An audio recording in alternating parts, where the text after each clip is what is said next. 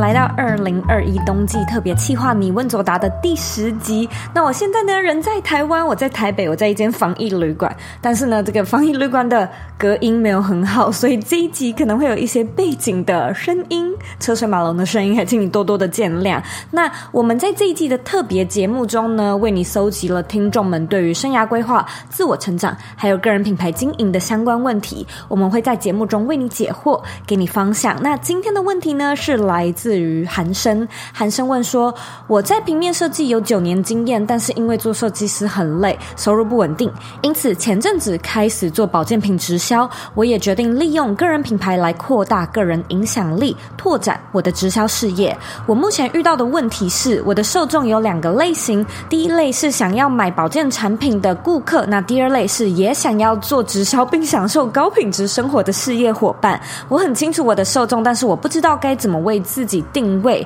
我曾经想要把自己定位成养生专家，但是仔细一想，我凭什么？我又不是医生或者是营养师。我也想过把自己定位成品牌营销专家，但是呢，我凭什么教人家品牌营销？我只是一位平面设计师而已。我到底要成为谁才能够成功的吸引我的观众呢？非常感谢韩生的提问。其实呢，我认为这类型的问题是表面上包装成品牌定位的技术问题，但实际上呢，拨开糖衣，它却是一个心态、认知还有价值观的核心问题。美国有一句俗谚是说 People don't buy what you sell, but why you selling it， 意思就是说呢，人们买的不是产品而是故事。那我自己是100%认同这句话的。我认为我们会去向一个品牌买东西，或者是向一位朋友或者是专业人士买东西，是因为呢我们和这个品牌之间有所共鸣。那如果呢你想要成为一位具有故事性或者是具有明确定位的品牌经营者，你就必须得做真实的自己，或者是全然相信自己的角色跟定位。在这边呢，让我解释一下，你提到说你想过要把自己定位成养生专家或者是品牌营销专家，但是呢两种定位都会让你觉得有一种我凭什么，我好像是冒牌货的感觉。这就意味着呢，你内心并没有全然的相信自己就是一位专家。因为呢在现实生活中，你和你所想象的专家是有一点出入的，因此你没有办法把自己完整的套入活在这个角色中。那你接下来去做什么样的事情，都会觉得自己好像有点在吹牛，有点像在骗人。可是呢，对于有一些过分天真或者是过分自信的人来说，他可能就是真的打从心底的相信自己在某种程度上已经呢可以称得上是专业人士了。而这时候呢，如果他所沟通还有对话的对象都是比他还没有经验的人，那尽管这个人不是说真的厉害到成为一位认证营养师，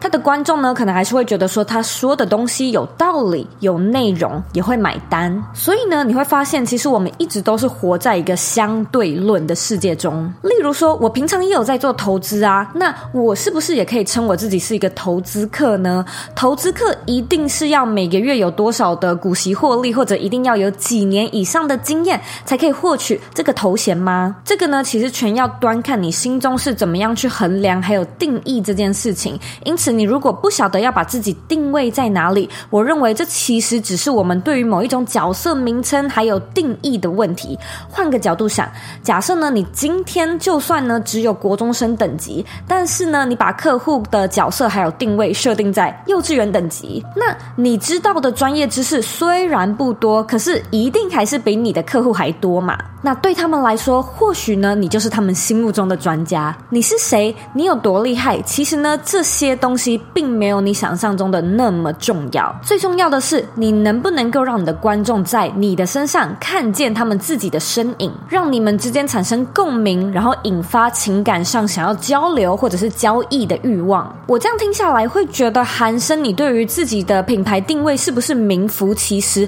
非常的在意。一时之间呢，你的确可能没有办法说在短短几个月内就把自己变成你心目中理想的专家。那这时候呢，我们其实可以换一个角度去说故事、卖故事，那就是呢做真实的自己。如果你心里一直有一种啊那就不是我啊，我有点像是在打肿脸充胖子的感觉，也许呢比起想尽办法催眠自己说 fake it till you make it， 你不如呢就真诚的展现你最真实的样貌，和观众说说看你真实的故事，说说看你为什么会加入直销，你的设计师工作是不是遇到了什么样的困难，什么样的瓶颈，为什么收入会不稳定，那直销呢有这么多选择，为什么你会特别选择这一间直销公司，你为什么喜欢他们的产品，那他们呢跟其他的直销公司相比又有什么不同，保养品是真的这么好用吗？然后它真的为你带来你所期待的被动收入了吗？如果呢你愿意和你的观众分享这些更真实更脆弱的议题，你的观众其实更有机会被真诚给打动。那假设呢你想一想之后觉得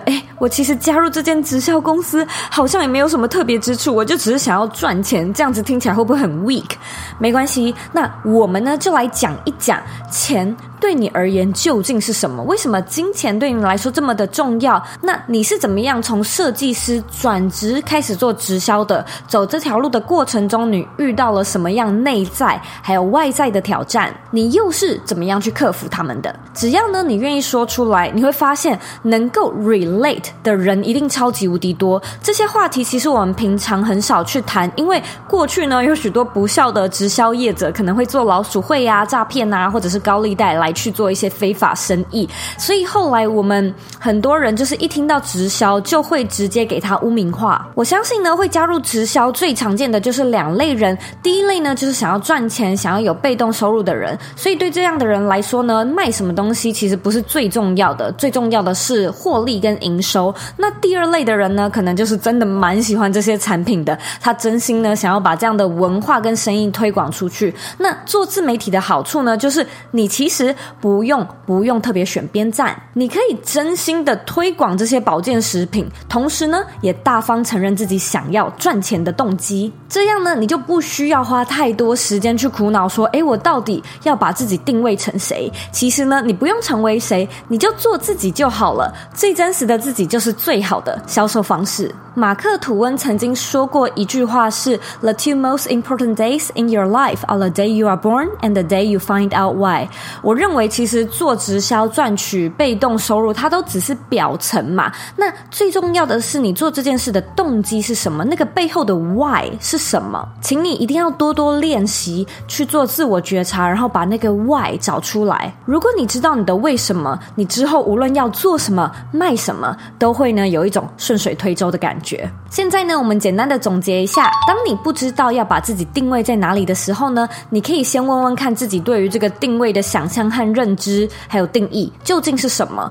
你或许呢还没有太多的经验，但是呢这不代表你不能够投放比你更菜或者是更白的观众。与其去花时间想说要成为谁或者是假装变成谁，不如呢花心思去寻找你的为什么。我们在你问左答的第2集里面也有提到做自媒体如果只是想要赚钱的这个主题，我也建议你或者是有类似挣扎的听众呢可以回到那一集做收听。那非常感谢你收听我们这一集的节目，你是不是跟韩生一样对自我认知或者是个人定位有一些困扰呢？那听完这一集的内容你有什么样的 takeaway 呢？欢迎你呢回到我的网站或者到我的 Instagram 上面和我分享你的收获你的想法。如果说呢你想要参加我们你问左答的特别企划，你也可以回到网站提交你的问题。记得你永远都可以透过选择的堆叠来设计你的理想生活，因为你是你人生的负责人，你有权利也有能力去过你真正热爱的人生。我们下周四见咯。